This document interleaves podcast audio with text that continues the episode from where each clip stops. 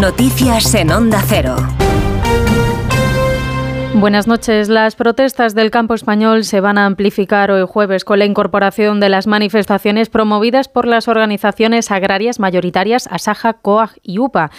Este miércoles, en la segunda jornada de protestas de agricultores y ganaderos convocados por organizaciones minoritarias, ha dejado un balance provisional de 12 detenidos, al menos 6 en Granada, por enfrentamientos con la Guardia Civil, en una jornada con cortes intermitentes en las principales vías de circulación en puntos de Aragón, Navarra, Andalucía, Extremadura o Castilla y León, y con más de 2.500 personas identificadas para una posible sanción, según ha anunciado el gobierno. Una de las imágenes del día se ha dado en Barcelona, donde han llegado al centro de la ciudad unos 2.000 tractores. Onda Cero Barcelona, Marcos Díaz.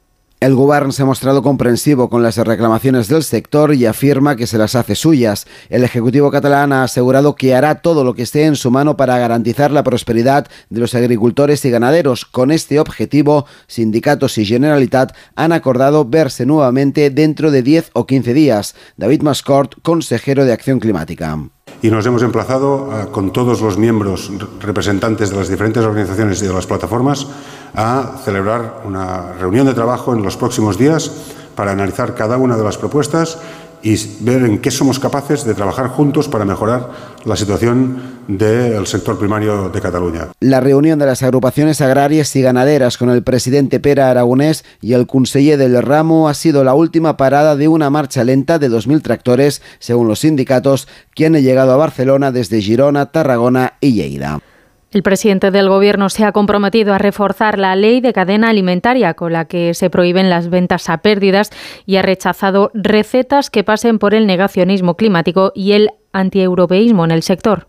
Creo que estamos haciendo una política absolutamente transversal y holística de empatía y de compromiso con el campo. Tanto es así que durante la pasada legislatura aprobamos una de las principales leyes eh, transformadoras de un sector como es el de la agroindustria en nuestro país, la ley de cadena alimentaria.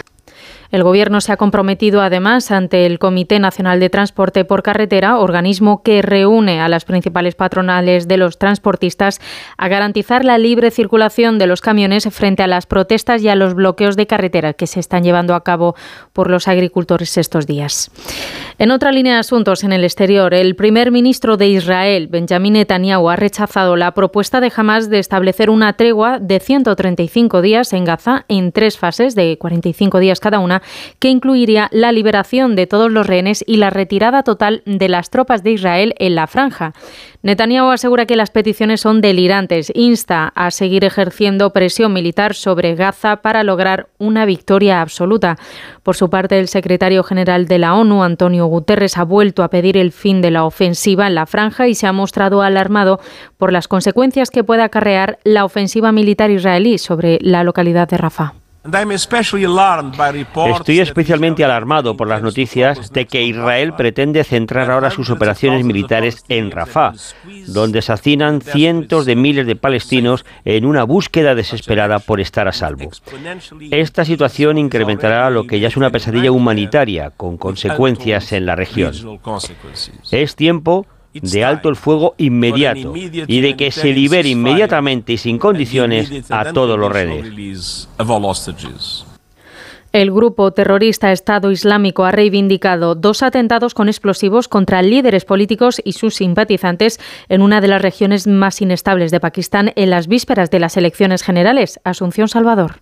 Dos explosiones que han causado más de 25 muertos en el suroeste de Pakistán y que generan dudas sobre la seguridad de las elecciones que hoy celebra el país con más de 240 millones de habitantes. Es uno de los más volátiles de toda Asia. Tiene como vecinos a Afganistán, China, Irán y la India. Está en mitad de una grave crisis económica y en medio de un repunte de la insurgencia. Y el líder más popular en el país sigue siendo el ex primer ministro Imran Khan, a pesar de estar entre rejas.